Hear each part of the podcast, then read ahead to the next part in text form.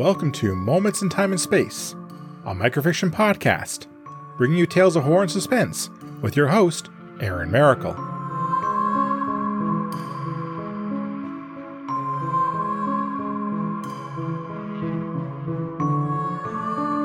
Hello everyone.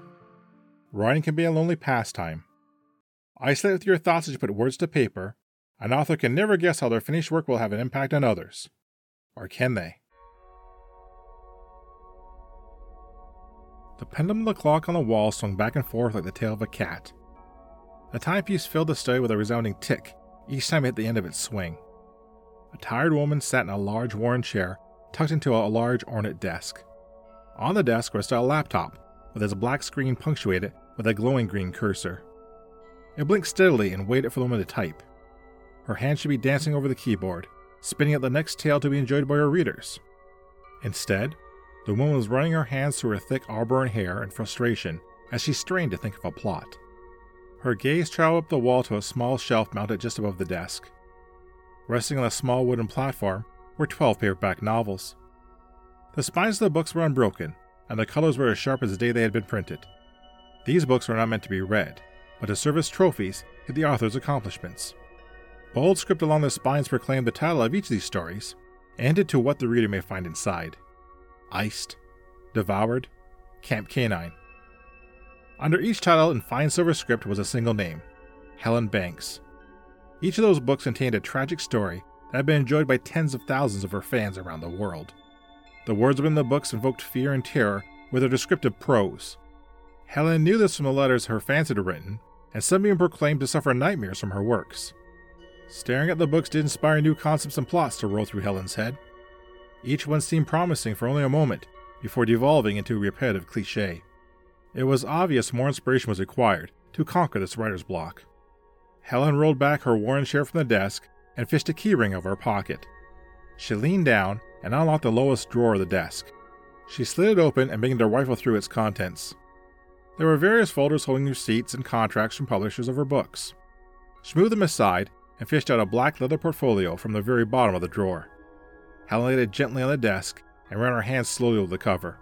Her finger found the edge of the portfolio and slowly opened it to the first page. A yellow newspaper clipping trapped beneath a layer of plastic greeted Helen's eyes. Its headline boldly read, 10 Dead in Watery Crash.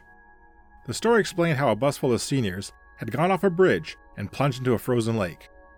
None of the seniors had survived, and it was one of the worst tragedies in the small town's history. The ugly twist is that the bus was sabotaged by the town's mechanic that had his mother's inheritance, who was a pastor on the bus. Helen flipped the next page, and there was another clipping. Its headline read, Cannibal Chef Caught. This story was about how a chef had murdered 5 people and served up the remains to unwitting customers before being caught by the police. This was a particularly gruesome story, as it went into detail about what dishes the chef had prepared for the remains of his victim. Another page flip led to another clipping. This story was about a pack of dogs who had terrorized a youth camp for several nights before police could rescue the campers. Helen did not have to read the rest of the clipping for the details. She knew them quite well, and they were retold in her novel, Camp Canine. In fact, all her books are based on the tragic news clippings that Helen kept within the black leather portfolio. Or that is how it would seem to anyone taking a casual glance at her little book of inspirations. If one were to take a closer look, they would see a strange and unpleasant trend. The incident about the bus crash took place 6 months after Helen had published Iced. The chef did not begin to serve up his special menu until almost a year after Devoured hit the stands. As for the dogs terrorizing the youth camp, that was just a hair shy of 3 months after she got her first royalty check for Camp Canine. In fact, all the clippings in the black letter portfolio took place after Helen published her stories. Was it a coincidence? One could brush off 2 or 3 occurrences, but 12 dispelled any notion of what the reality was. Whatever tragedy Helen wrote came to pass.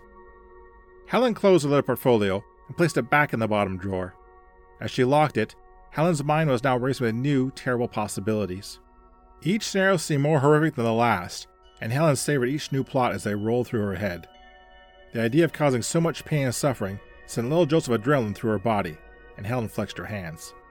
It was time to write. The concept of fire was something she had not written about, and it would surprise her readers. A story began to form in her mind about an arsonist who targeted orphanages. He had been mistreated and wanted as a child, would take out his pain by burning them down. He would be apprehended by the police after a few months, but not before he left a fiery trail of death and destruction. Helen's hands began to dance over the keyboard, and the green cursor leapt across the screen, leaving a trail of words in its wake.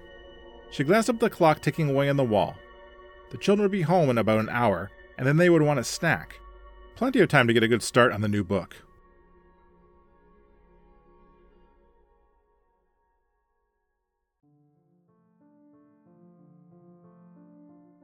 Are you living in someone else's story? Thank you for listening. If you like what you heard, please subscribe to the podcast and leave a review. You can also follow me on Twitter at Moments in TAS. Feel free to recommend this podcast to others and help it grow. The opening and closing theme is Creepy Night by Daniel Carlton. Until next time, be safe, be smart, and be well. See you soon.